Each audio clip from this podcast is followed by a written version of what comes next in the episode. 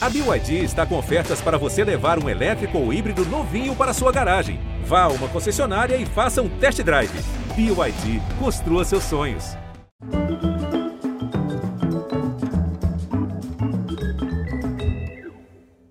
Muito boa noite, bem-vindos. Hoje a nossa conversa é com um dos nomes mais importantes do teatro contemporâneo mundial. E eu não exagero. Autora e diretora, ela ganhou em 2021 o Leão de Ouro na Bienal de Teatro de Veneza, que é uma consagração. Foi premiada pelo conjunto de sua obra.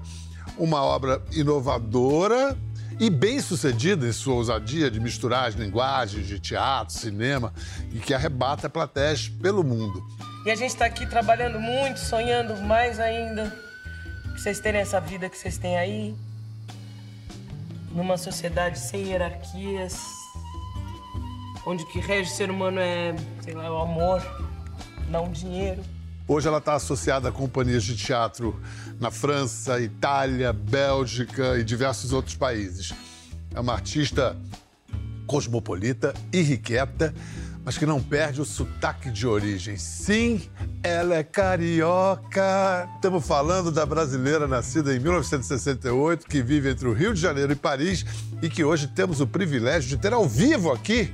Estamos falando de Cristiane Jataí sorte pegar você entre um aeroporto e outro. Você está no Brasil há algum tempo? Tô, tô. Eu tô no Brasil. Eu tento estar o máximo de tempo que eu consigo no Brasil. Eu digo que eu saio do Brasil, mas o Brasil vai comigo mesmo, sempre. Então agora eu tenho conseguido fazer uma coisa que tem sido super importante para mim, assim, para minha vida pessoal e para minha estabilidade criativa também, que é eu passo uns meses aqui, depois eu vou para a Europa e aí eu faço as criações, volto, fico mais um pouco aqui. Mas a sua base lá é Paris. É, a minha base na Europa é Paris, mas como eu dirijo em vários teatros, como você falou, é, então algumas vezes eu estou morando na Suíça, algumas vezes eu estou morando, sei lá, na Alemanha ou na Bélgica, enfim, em vários lugares, mas a, eu, a base, assim, a casinha, assim, aquela pequena casinha onde a gente precisa para assentar, está em Paris. Agora a casa mesmo está aqui no Brasil. Petit chez toi e a casa é. é Olha só, esse leão de ouro da, da Bienal de Veneza é pelo conjunto da, da obra, dizer, de uma grande importância, primeira brasileira, primeiro brasileiro que ganha. Como é que se dá essa escolha? Quem escolhe e como é que você recebeu essa notícia? Então, é, é bem curioso, assim, eu nunca imaginava, porque não é uma... Você, na verdade, não, não é avisada de que você está sendo selecionada e que, né, como é um prêmio, sei lá. Um... Só avisa se ganhou. É, quando eu já fui avisada, eu, na verdade, já tinha sido selecionada para ganhar. Existe um grupo de pessoas que eu acho que imagino que faça uma, uma escolha entre vários artistas, e aí eles chegam num nome. E essas pessoas são gente de teatro? São pessoas de teatro, é a direção artística do, da Bienal de Teatro e Performance e Dança de Veneza, mas também o board, como eles dizem, do, da Bienal de Artes, né? E aí, quando eu recebi o e-mail, veio, veio por e-mail a primeira informação. Eu nem achei que era uma. Eu nem vi, assim, na verdade. Você leu eu e não li entendeu? falei, não, não é. Não sei que estranho e tal. Aí passou uns dias, eu comentei com meu companheiro Thomas, eu falei, que engraçado, eu recebi esse e-mail. Ele falou, ah, você ganhou o Leão de Ouro. Eu falei, ah, ganhei? Foi tipo uns dois dias depois. Aí eu escrevi para eles ainda na dúvida, sabe? Aí eles falam, sim, sim, você ganhou, porque enfim, não era algo que eu imaginava e, e foi muito incrível. E depois tem um tempo para você poder falar, né? Porque aí tem que ser confirmado por uma série de instâncias. Muito importante para você, muito importante para o Brasil. É. Vamos ver um trecho do discurso de agradecimento hum. em Veneza. Leone d'Oro a Cristiane Jataí. Grazie mille, obrigada, merci, thank you. Esse prêmio significa muito porque ele ilumina uma trajetória. Não é fácil escrever uma história artística consistente. E esse prêmio confirma e dá fôlego para as minhas escolhas. Escolhas que algumas vezes não foram entendidas. Como artista, como mulher, porque sabemos que ainda é mais difícil quando somos mulheres e latino-americana, nascida no Brasil, onde é preciso muita perseverança para continuar. É sempre sobre não desistir, uma vez eu falei isso e repito: é sempre sobre não desistir. Eu te pergunto, de onde vem essa determinação, essa autoconfiança para dizer isso? Não sei se é autoconfiança ou se é, na verdade, uma superação da insegurança. Um mantra é, que você um vai mantra, se convencendo. É, eu acho que, assim, isso que eu falo, eu, eu, penso que a gente realmente, nós somos artistas brasileiros vitoriosos, no sentido, e muito criativos, que estamos lidando sempre com muitas adversidades, não só artistas, mas nós brasileiros, né? Uhum. Então, é, cada passo é um passo e assim é um passo que às vezes dá uma sensação de, de que você está recomeçando, o que não é verdade. Então você tem que realmente novamente acreditar que sim, que é esse o caminho, que que precisa manter essa coerência da, das ideias. E eu acho que, assim, eu, eu, sou uma sobrevivente um pouco também pela minha história, e aí eu acho que essa ideia de sobreviver no sentido de apostar que vai, que vai acontecer faz um pouco parte Quando desse... você fala que é uma sobrevivente pela sua história, você está falando da sua história como artista ou a sua história Não, da acho que um sua pouco vida? a minha história familiar, assim, de... de né, pessoa. Enfim, de pessoa e tal, e acho que todos nós somos um pouco, mas minha história tem a ver com umas perdas e tal, então, a partir disso, para mim, é, ligou alguma coisa que a gente não explica, mas de que eu sabia, assim, de que para continuar eu tinha que perseverar, assim. Você não veio de uma família que tinha artistas essa busca do teatro foi a partir de alguma perda? Ou tem alguma ligação entre isso? Eu tive assim duas fases na minha infância. Uma primeira fase em que eu não tive a presença do meu pai, meu pai desapareceu. É, e eu fui criada numa família de mulheres, assim, e com muitas perdas familiares, assim, meu tio, tios hemofílicos, então, assim, era a, a gente enfim, nos anos 70 e antes até, assim, não existia nem como salvar, né? Assim, foram, uhum. os hemofílicos sofreram muito. Então, eu vinha de uma família com uma, com uma, uma sequência de tragédias e, e eu, eu acho que eu encontrei na, na leitura é, na, na, transformação através da expressão que naquele momento eu não entendia artística, eu entendia, na verdade, sobre a sensibilidade, sobre a possibilidade de olhar o mundo de uma forma diferente, é, uma, algum lugar que tinha a ver com, com me expressar, assim. Então, para mim, sempre foi mais sobre escrever primeiro. E aí depois a minha mãe casou com, com uma pessoa com quem eu chamo de pai, que é meu pai, uhum. e a vida fez uma, ela mudou assim de órbita, assim que nem a, a, Terra muda de eixo, sabe? Ela mudou de eixo e era uma família muito festiva, muito animada e que tinha o hábito de fazer peças é, de teatro no aniversário das crianças. Então a gente, sei lá, assistia o Pluft, o Fantasminha, Jardim das Borboletas 500 vezes, copiava o texto, fazia os figurinos e apresentava nos nossos aniversários. Então ali eu descobri que era através do teatro, né? Então, então, a autora então veio antes da atriz é. e vamos ver um retrato da artista quando atriz. Cristiane Jataí e Aderbal Freire Filho, essa é a peça Ai Carmela. Que ano foi isso? Isso foi 1993, 94. E Aderbal dirigia? Então, a Derbal dirigia, junto com o Sanches Sinisterra, que é uma das pessoas que, que foi bastante iniciática, assim, um mestre para mim no meu trabalho. E a Derbal dirigia e atuava, ele fazia o Paulino. É, fazia divinamente, assim, acho que ele arrasava nessa peça. E, e foi uma história muito engraçada, porque eu não imaginava fazer o Ai Carmelo, eu tinha feito uma peça anterior do Sinisterra. Naquele momento eu ainda não, não me via no lugar da direção, apesar de que eu dava aula. E aí o Sanches me assistiu numa peça e eu saí e ele falou Carmela. E aí eu fiquei meio assim, tal, era super jovem, nem imaginava fazer o personagem, que era o, o grande personagem dele. E ele assistiu o Aderbal fazendo o tiro que mudou a história. É, que ele dividiu, a Derbal dividiu que com era domingo. no Palácio da República. No Palácio né? da República. No Catete, é. Exato. e aí ele viu e falou: a ele é o Paulino, e eles já se conheciam. E aí, assim, para mim foi impressionante, porque a Derbal tinha sido também um diretor com quem eu tinha trabalhado no Centro de Demolição e Construção do Espetáculo. Uhum não no primeiro grupo, mas o segundo eu participei um pouco, então eu tinha essa relação com a Derbal, que é um mestre, né? Como é que se deu essa transição sua de atriz para diretora? Foi uma coisa de, de dentro para fora ou de fora para dentro? Então, eu acho que eu sempre, falando sobre essa questão da autoria, eu uhum. sempre pensei muito, mesmo como atriz, num, numa, numa posição de autoria, de, de, de o que, que eu estou pensando e falando através daquilo. Atuei muito pouco até por causa disso, eu acho, porque os projetos eram sempre muito pessoais. E como eu dei aula sempre, é, na verdade eu digo sempre, porque eu ainda estava na, na, faculdade de teatro, quando eu já estava dando aula. De teatro. De teatro, de interpretação. Uhum.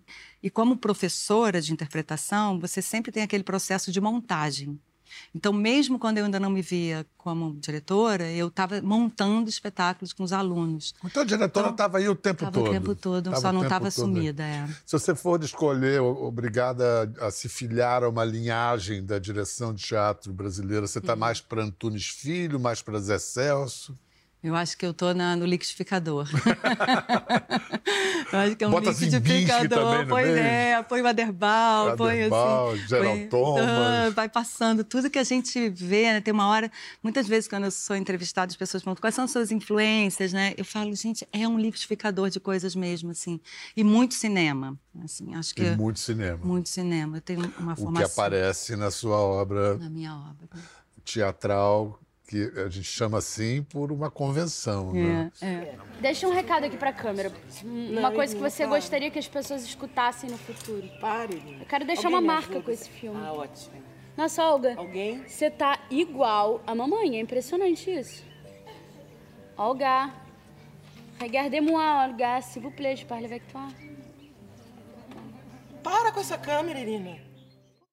No teatro você é menos prisioneira da língua como diretora do que como autora? É, né? Sim, a gente acaba. Quando eu dirijo atores que estão falando em outra língua, é na, é na língua como a gente aqui, ou seja, francês, uhum. até alemão, que é bem louco, porque eu não falo alemão, então é bem uhum. curioso dirigir uma peça em alemão, sem falar alemão. É, mas você, muitas vezes a gente trabalha com legenda, assim como no cinema. Sempre pensando o uso da legenda, mas a legenda é uma, é uma, é uma mediação possível. Mas você monta em português e Bom, passa com legenda na língua do, do local. Exatamente. O Júlia é um exemplo, se elas fossem para Moscou também.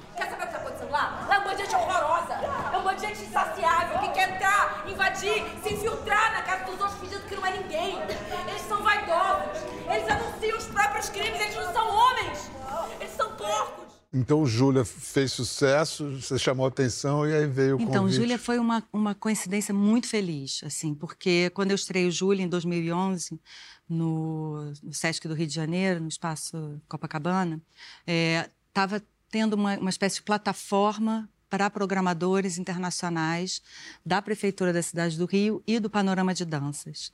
E aí, o que aconteceu foi que tinham muitas pessoas lá, a gente não estava com Júlia dentro dessa plataforma, porque era só o espetáculo já estreado. Mas uma pessoa foi assistir, que chamou outra, que chamou outra, que chamou outra, que chamou outra. O Júlia virou uma, uma febre entre os programadores. E a partir daí foi um o mundo. imparável. É. Aí, Com a conjunção feliz. É. Júlia é uma adaptação que, que Cristiane fez do clássico Senhorita Júlia, do, do, August, do Strindberg, o Augusto Strindberg, sueco. E é, aqui no Brasil ganhou o prêmio Shell. Vamos, vamos ver um, umas cenas.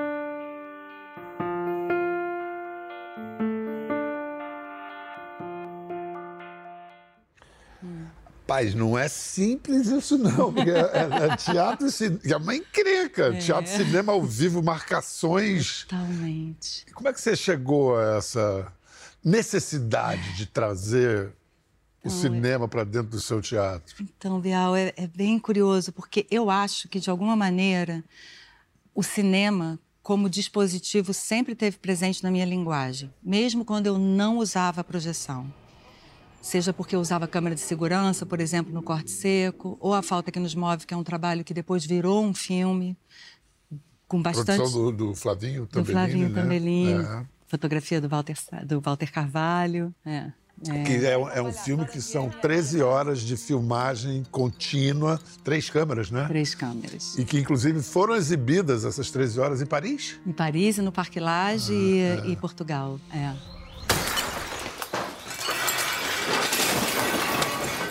Eu não quero esse diálogo no filme. Eu também eu não. quero esse quero esse diálogo diálogo no filme. não. Eu também não quero. esse diálogo no filme. Eu também não quero essa merda. Enfim, é- a moça é ousada. e- mas só que você aposta e, e tem acertado, né? É, eu- Não é só apostar, né? É, eu sempre- Muita relação, é, né? Sim, Cris? sim, super, super. Mas sim, é é um investimento e ao mesmo tempo é, é um, enfim, um privilégio e um reconhecimento, assim, é um processo. Mas então o cinema estava sempre lá Então, e um dia você deu esse lá. passo. E aí, um- no Júlia, eu decidi fazer essa transição de uma forma mais assumida, de colocar a câmera e o- a projeção é, junto com o teatro. Né? E, e esse cenário, que é do, do Marcelo Lipiani, e com quem eu trabalhei também muito tempo, é, e trabalho, é, era uma, uma, eram- são telas de cinema que abre e fecha, como, né, como apareceu, e o cenário do teatro está atrás dessas telas. Que vaza ou não, Que mas vaza ou você- não, dependendo do lugar onde você está. E a câmera, ela acaba, ela acaba tendo várias é, importâncias, porque, ela, é- porque os atores, eles são os personagens do Strindberg, eles são os atores que estão fazendo o filme e eles também são, de alguma maneira, os próprios atores que estão colocando em questão algumas... é, Que ficou sendo um, conflitos, traço é, das suas do obras. meu trabalho, né? essa, É. essa linha de fronteira. Foi a única verdade que ele me disse na vida. E o sol brilha para você. E eu, primeiro, não quis responder. Eu olhei apenas para o mar e para o céu. Estava pensando em tantas coisas que ele não sabia. Eu, eu pensava no meu pai, falando política, de sermos um país do futuro, a casa, a utopia. Mas que talvez nada fosse mudar. Eu percebo que o cinema está te puxando, não tá não? Você vai filme, direção, o Cristiano já está aí, está chegando? Pedro, tá, tá chegando, assim, eu tenho vários projetos, assim, que estão em desenvolvimento, inclusive um filme que, assim, está em processo para ser filmado até na França, uma coprodução Brasil-França, Mas em português. em português e também um pouco em francês. Aham. E tenho, assim, várias ideias e tal, mas, assim, acaba que eu tenho uma sequência de projetos no teatro em diálogo com o cinema, que quando eu vejo, eu também às vezes estou postergando o cinema no seu lugar absoluto, assim, porque eu- quando eu olho assim, eu falo, "Ah, mas é daqui a dois anos, porque agora eu tenho isso, agora eu tenho aquilo. É. Mas a tem uma lei hora da vou- oferta e da procura, né? Você vai, vai ter que atender as É. demandas. Mas é um desejo. Ah, Vamos dar outro exemplo, que é um clássico que também é brasileirado pela Cristiane. Adorei, eu não vi, mas eu adorei esse título para As Três Irmãs do, do Chekhov. E se elas fossem para Moscou? Que é perfeito, é isso mesmo. Vamos lá. Talvez isso não seja uma peça.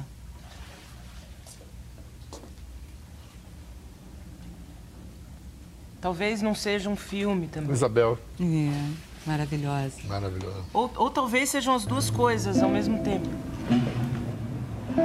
Parecia que era invisível, gente. Uma coisa impressionante. Isso acontece. Essas imagens são do filme. Você precisa passar em outros lugares, talvez, assim, abrir um pouco o horizonte, não, viajar, mudar de perspectiva. Mas também ao vivo.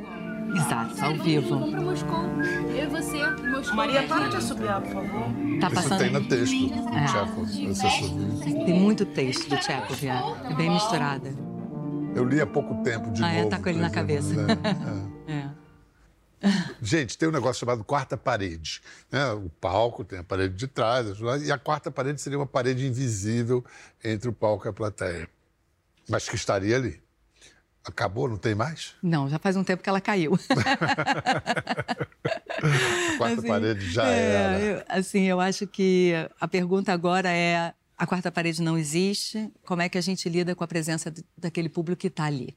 Né? Isso para mim é uma pergunta muito importante. Assim, É, como é que a presença daquele coletivo de espectadores que é feito de indivíduos está em relação com o que está acontecendo no teatro. E como no caso especificamente do Se Elas Fossem para Moscou, é, a gente está fazendo um filme ao mesmo tempo, né? Porque é, é um dispositivo ainda diferente do Júlia, em que o teatro e o cinema estão no mesmo espaço. No Moscou, o teatro tem uma parte dos espectadores que estão assistindo a peça e uma outra parte dos espectadores que estão assistindo a um filme Ah. que é feito com três câmeras ao vivo. Na mesma plateia? Não, no- numa sala de cinema. Ao lado. Numa Não. sala de cinema, às vezes ao lado. Ou numa, hoje em dia, se você quisesse, podia ser uma no Rio e outra em Paris. Não, porque no final elas vão pro cinema. não dá tempo. Em Genebra, inclusive, a gente no inverno, elas tinham que pegar uma bicicleta, assim, com uma tendinha, assim, correndo, cheia de cobertores para chegar no cinema. É, então, isso acontece simultâneo. Eu estou no teatro editando esse filme ao vivo, que está sendo mandado na mesma hora para o cinema, né? O público do cinema sabe que aquilo está sendo feito ao vivo, mas ao mesmo tempo ele vai esquecendo que aquilo é uma, é uma, é uma filmagem dentro de uma, uma peça. E o público do teatro, elas estão muito em direção a eles, muito incluindo eles a ponto de ter momentos em que o público entra em cena e faz a festa da Irina. Então, as pessoas depois, ou quando elas, e depois inverte. Quem viu o cinema vê o teatro, quem viu o teatro vê o cinema. Então, a peça dura quatro horas, ou em torno, porque tem um intervalo, e o público troca de lugar, sabe? Então, você tem uma experiência complementar da relação do cinema com o teatro. Cara, quando eu te vi ali agora, cara, eu lembrei muito do dia que minha mãe morreu. Que quando a gente chegou do cemitério, você tava na porta de casa, um tempão. Linda, eu tava esperando você pra gente brincar, mas você chegou, você só chorava, chorava. Cara, eu sempre fui chorona, com essa... Mas, cara, aquele dia foi tão importante pra mim, nunca esqueci disso. Obrigada. E você se diverte, hein? Eu me divirto. Fico tensa, mas me divirto. Isso que você chamou, deixa eu puxar a brasa para minha sardinha aqui. Isso que você chamou de editando ao vivo é televisão, né?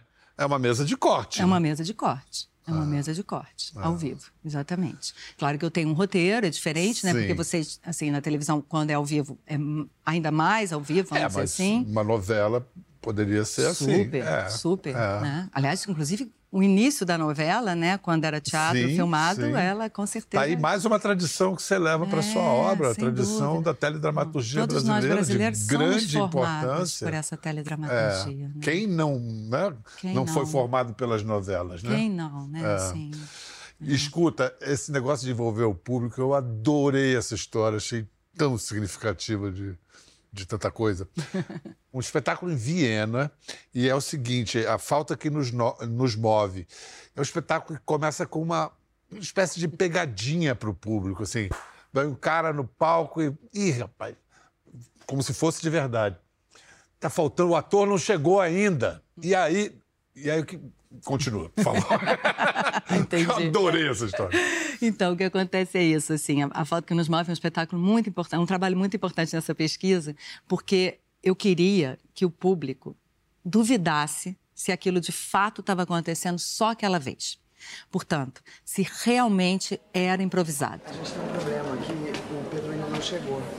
E aí abriram. Como? A gente foi aqui porque ninguém me falou isso. Não, a gente tinha pedido pra não abrirem a porta, entendeu? Mas por que não me... Vocês me perguntaram, vamos abrir a porta? Não, não, não, não, não. A gente também não sabia que abrir a porta.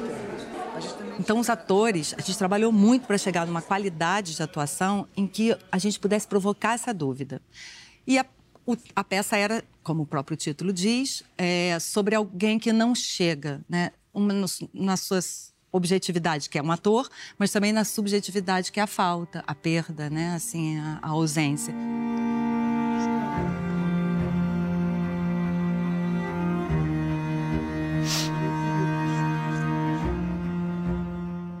Porque a peça também faz um paralelo com as memórias da época da ditadura e com os desaparecidos, né? Um godô da vida. Exato. E um godô da vida, mas nesse caso um godô muito concreto, que são pais e mães que desapareceram durante o período da ditadura militar.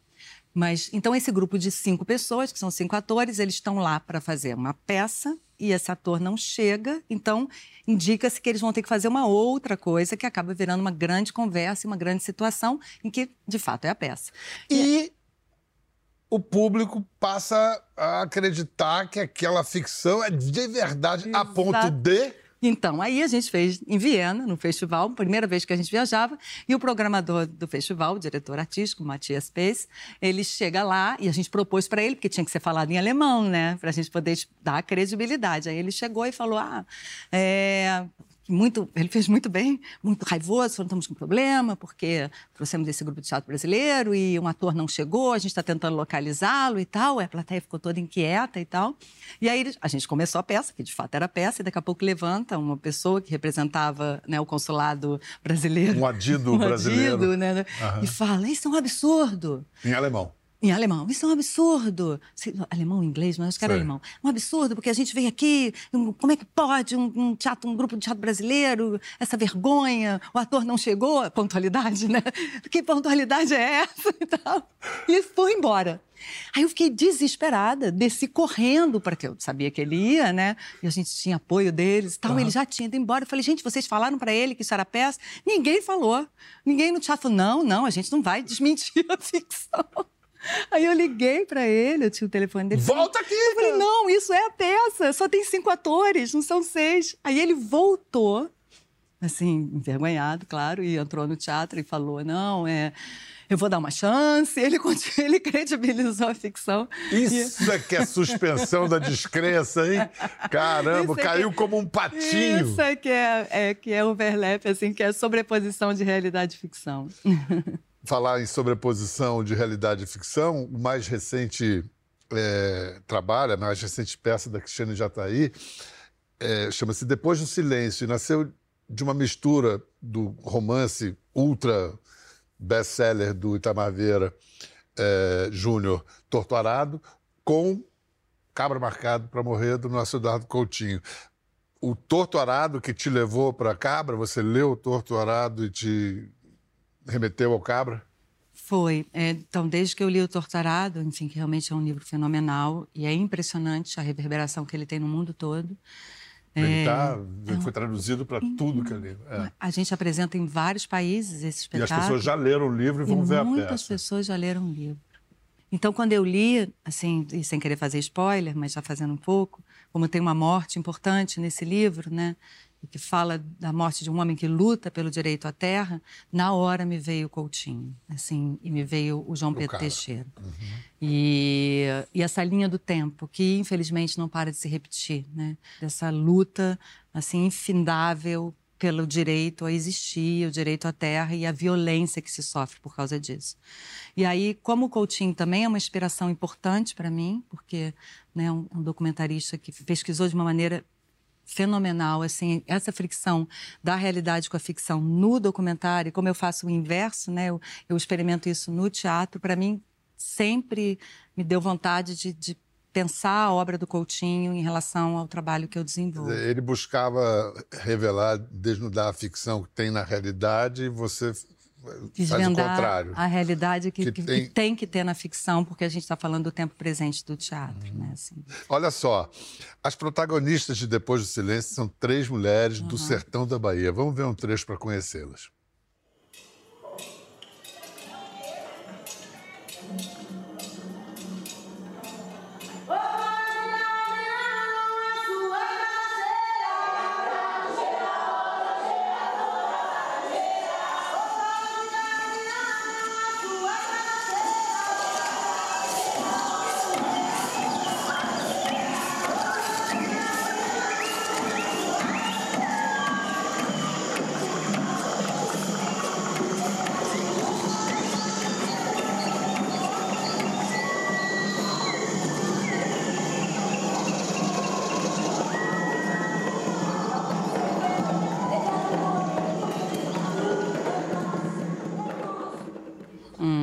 Cristiane, essas cenas que a gente viu foram de que apresentação? Então, foram da estreia em Viena, em Viena. no Festival é, de Teatro de Viena, o Viena Festival. E, você, a, e o que a gente viu filmado foi filmado onde? Na Bahia? Então, essa é uma história bem bonita, porque, sim, foi filmado na Chapada Diamantina. Nossa, um lugar extraordinário. É, o Itamar foi extremamente generoso nesse processo e ele abriu o seu processo de pesquisa para a criação do livro.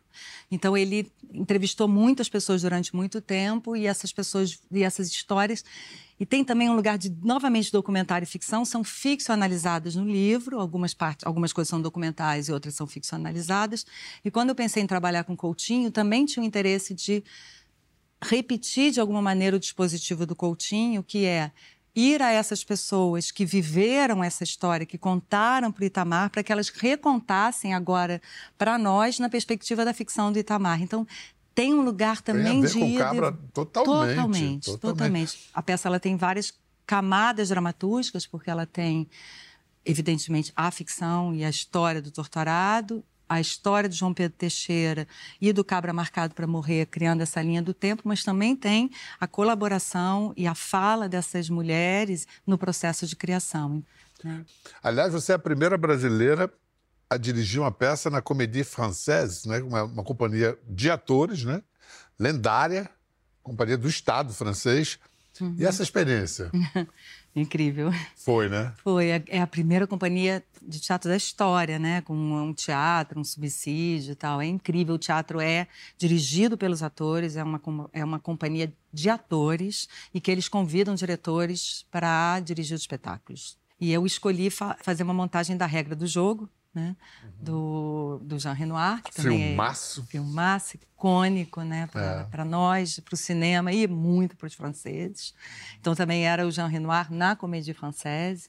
E a gente começava a peça com uma grande filmagem por toda, todo o edifício da, da Comédie Française, que é histórico, é incrível, então revelava aquele, aquele interior daquele edifício como se fosse a festa do Robert, que é o personagem protagonista. Então, é, e era super bonito porque toda a comédia, todos os atores puderam participar do filme e depois a gente entrava no teatro e, e aí os- quando a gente entrava no teatro o público ia se dando conta de que, que, que aquilo estava acontecendo ali, ainda que fosse pré-filmado e a gente ainda acabava com um drone, sabe, assim, subindo, super e foi incrível, assim, foi uma experiência muito muito forte. Ficou dois anos em cartaz na Uau. Comédie Française. E aqui no Brasil a gente, ó, mal fica sabendo disso. Portanto, cara, quando é que você vem mostrar, sei lá, depois do silêncio? Então, eu primeiro vou mostrar o Entre Chien et Loup, que é que quer dizer um O cachorro e o lobo? É, que em francês é, é, um, é um pouco crepúsculo, É, né? O momento do é. pôr do sol. A gente está a gente tá prevendo de mostrar no Sesc agora no, no Sesc São Paulo em setembro desse ano, é, Porto Alegre em cena, é, cena contemporânea em Brasília. Estamos também querendo muito levar para o Rio de Janeiro, que eu nunca nos últimos anos eu não consegui mostrar o trabalho no Rio. Isso para mim é uma loucura. Carioca. Pois é, trago para São Paulo porque Mas o é porque Sesc São aqui tem Paulo um cara chamado Danilo Santos de Miranda, faz uma pequena diferença na Uma cultura brasileira. grande diferença. O homem mais importante da cultura o brasileira. nosso Ministério da Cultura, é, né? ambulante. Assim, é. É, eu falo que eu não seria artista que eu sou se o Sesc não existisse. Eu sou muito fã dele. É. Nossa. E essa é a primeira parte da trilogia, né, que é uma trilogia que eu construí, que chama-se Trilogia dos Horrores, que fala de quatro anos é, de uma desse, enfim, De horror. desse- de horror, né, que a gente viveu. É, e aí a gente apresenta então essa peça, que é a primeira, depois a gente apresenta em cinema a segunda peça, que se chama Antes que o Céu Caia, que tem uma relação muito forte com o texto do Davi Copenau, Antes da Queda do Céu, é, A, Queda, do, Céu. E, e Macbeth, eu misturo as duas coisas, assim. E foi uma peça feita na Suíça alemã, mas como ela não está mais em repertório, a gente vai mostrar em cinema, porque ela é muito bem filmada. E a terceira parte da trilogia é o Depois do Silêncio, né? Que- E como o Cristiano não está fazendo nada mesmo, como vocês podem ver, ela ainda vai dirigir uma ópera agora. Ai, meu Deus. Vem cá, diga. qual é a ópera? Onde? Que história é essa? Caraca! Então, é Nabucco, do Verdi. Gente, em Genebra, quando? E agora. Tô indo para lá. Agora? Saio daqui e vou para lá. É, em, em junho. É agora começa a ensaiar em maio, é agora mesmo. É, é. Agora mesmo. Adorei conhecer você. Ah, eu também. E, e espero que muita gente tenha ah, conhecido melhor. Cristiane já está aí, porque ela está aprontando essa maravilha de carreira de obra no exterior e a gente precisava prestar mais atenção nisso para pegar uma casquinha nesse, nesse trabalho lindo. Obrigado. Muito Cris. obrigada. Obrigado. Muito obrigada. Para vocês em casa, Obrigada. um, um beijo. Obrigado. Até a próxima. Ficou curioso para ver as imagens do programa? Entre no Globoplay. Até a próxima.